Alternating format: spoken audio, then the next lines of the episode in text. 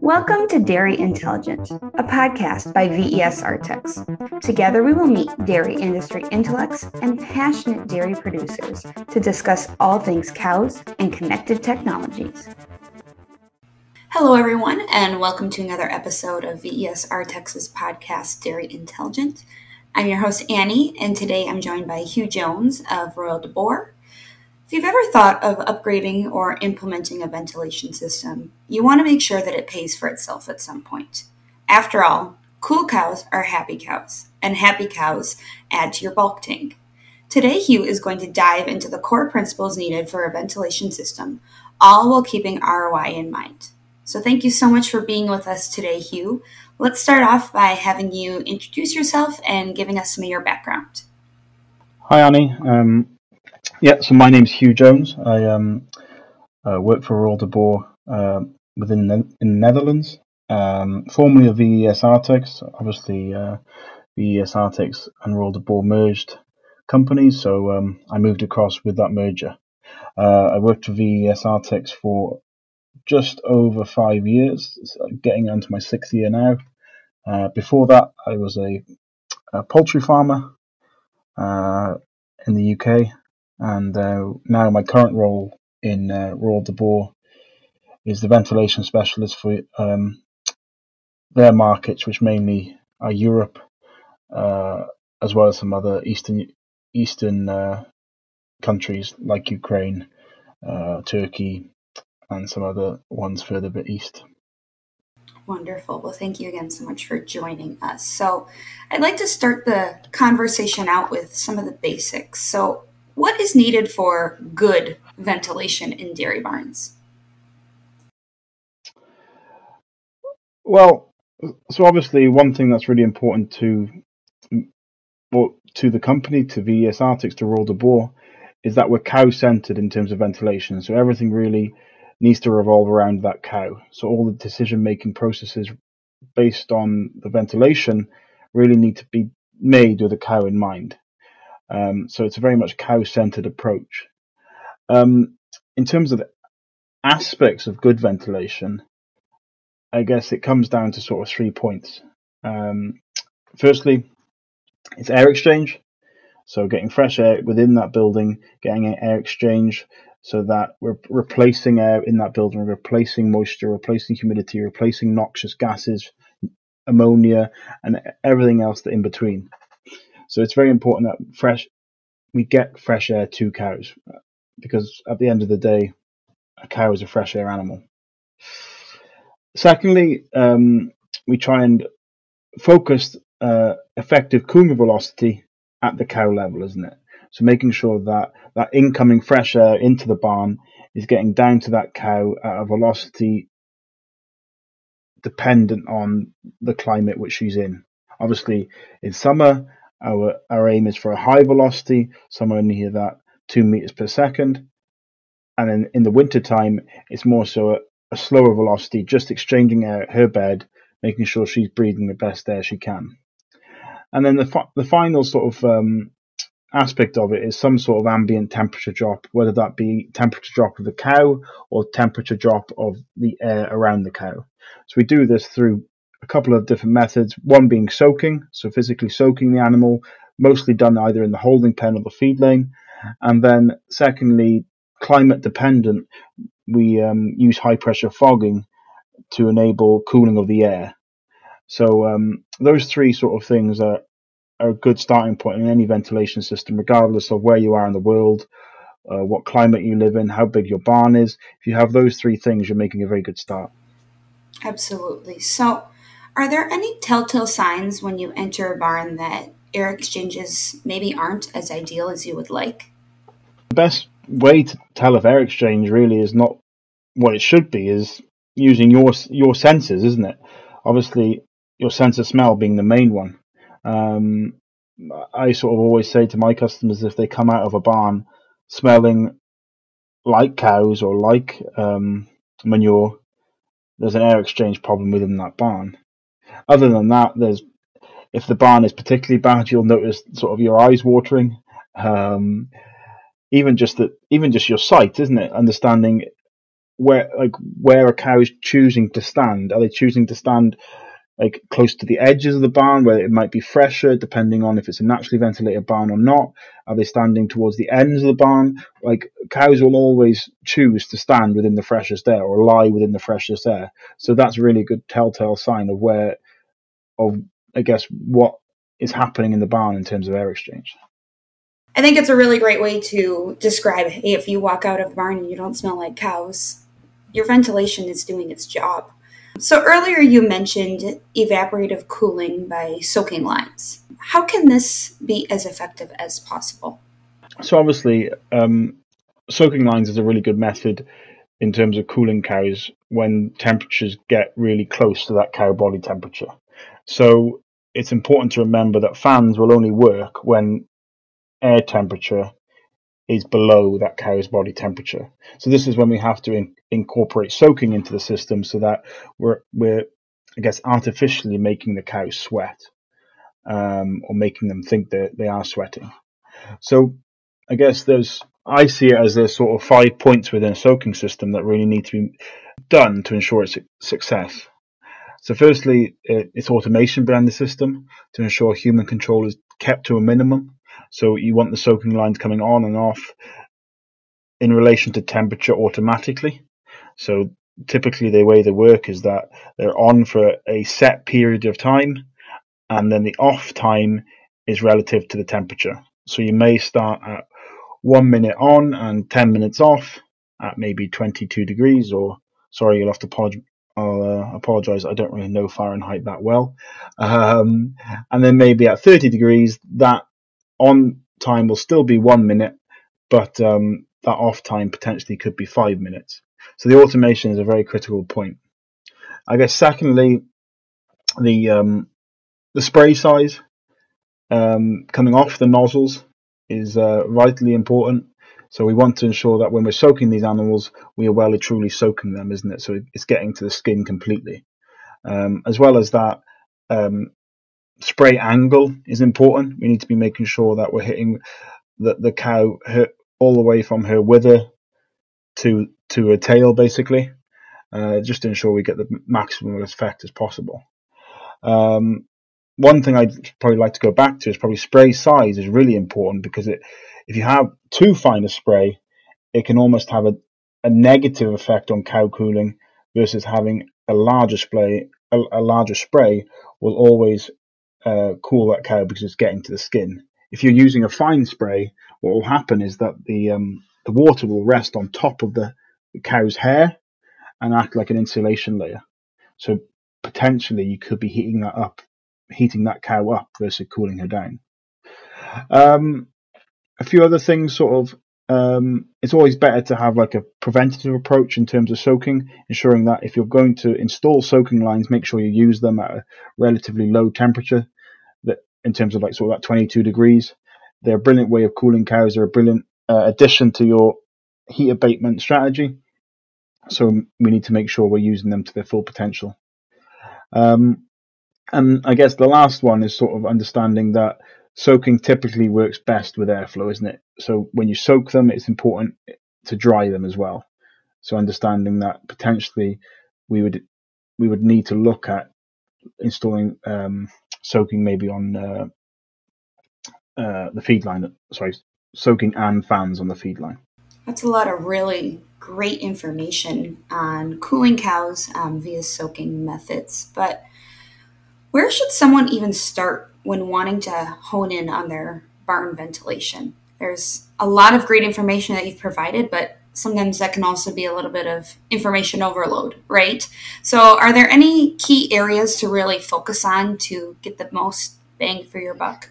Yeah, I guess like it's important to remember that um, your holding pen is basically where you should start ev- on all farms, basically, isn't it? Um, obviously, robot farms are slightly different, but holding pens are that critical point on the farm where you get every cow in a small metered squared um, three twice or three times a day, isn't it?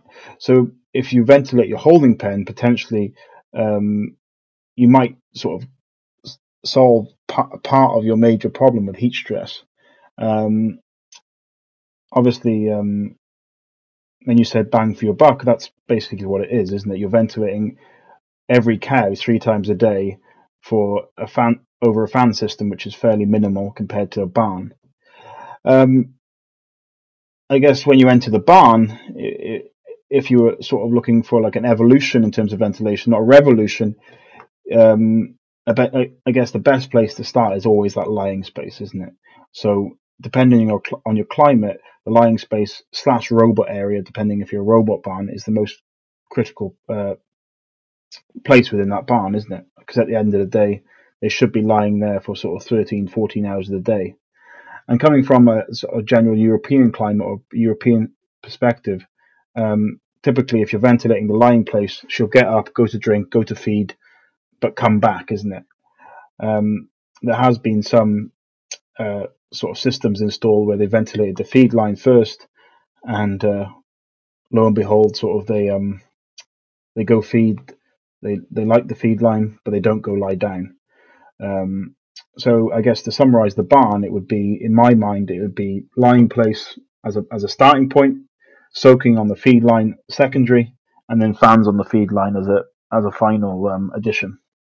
I think those are three really great great starting points, um, especially as someone realizes that they need some help in the back of their barn in terms of ventilation, but need a little bit help on knowing knowing where to start. So, what are some of the metrics that you analyze on a farm to help them determine maybe what their ventilation ROI might be? So, obviously, the main two is, are going to be reproduction and milk production data, isn't it? So, those are the two really strongly strongly related uh, metrics in terms of heat stress and its effect on the farm. Um, but obviously, when we're analyzing a farm's potential uh, payback period, what we typically look at is firstly milk price. Obviously, that's going to have a massive effect uh, on the um, the payback period. The number of cows, obviously, so understanding how many how many kilowatts, how many uh, cows are we ventilating per kilowatt, I guess. The kilowatt cost, obviously, um, in some climates of the world, electricity is becoming a, a, a major concern in terms of its cost. So we need to be making sure that we're, uh, I guess, being as efficient as we can be. Uh, kilowatt cost, again, like milk price, is the one thing that will have a, a big effect on your um, your payback period. Um, then, in terms of the cow data, what we try and look at is um, your herd's milk production on a cow on a per cow basis or on a per day basis to understand where then peaks and where then falls within the year. Understand the pregnancy rate data. So just looking at um, typically preg rate is the metric that we use. Understanding really what are we seeing in summer in terms of either um, failed pregnancies or failed conceptions. Um, a cost of one day open. This is, I guess, a, a figure within the industry which is highly debated, uh, but it's important to look at really what is that cow costing the farm when she's not uh, pregnant, obviously after her voluntary waiting period. Um, an average days in milk of the herd is quite important to look at um, understanding really what's happening in terms of where the cows are in their lactation. Um, the reason I put this in there was because on some data I saw that the milk production per cow was staying fairly flat through the summer, and obviously it led it led me to think why why are these farmers wanting to install fans? What what's the reasoning behind it? And it was actually the the days in milk were actually uh, dropping in the summertime because the previous summer they weren't serving cows, and in the autumn they started serving more cows, and then obviously that following spring uh, spring slash summer they had a lot of early lactation cows coming into the herd. And the other cow, the other cow data metric I sort of look at is the percentage of the herd in, within first lactation, because obviously first lactation cows tend to have a, uh, a little bit less um, impact uh, in terms of heat stress. Um, so in terms of like reproduction, like conception rate, they seem to have a better conception rate th- uh, through heat stress versus sort of the second, third, fourth, fifth lactation cows. So it's important to look at if that if that herd's expanding, what percentage of the herd is in that first lactation. And then I guess finally it, it comes down to the cost to the farmer, isn't it? It's, it's brilliant to say that heat stress will save you money, but it's also going to, oh, sorry, curing heat stress is going to save you money, but it's also going to cost you money as well. So understanding what income over feed cost the farmer has. So obviously it's, it's really important to remember heat stress cows eat less. So if you cure heat stress, you, your cows are going to eat more, which is going to cost you. Uh, the cost of equipment. So yeah, the installation of the fans and purchase. And then um, cost of uh, kilowatts per year. So actually looking at a weather analysis, understanding how much the fan's going to actually cost you per year um, to run based on a variable speed um, calculation. And then um, finally, uh, as the maintenance hours, isn't it? So we've we've got to take into account that somebody has to maintain the, the equipment that we put in this barn. Uh, fans are like anything on, else on the farm; they do need maintenance and uh, well biannually ideally. So typically at the end at the end of um, sort of autumn time and then sort of springtime would be the most beneficial. There's there's clearly a lot that goes into figuring out your running costs and figuring out really how you can have these fans essentially pay for themselves, right?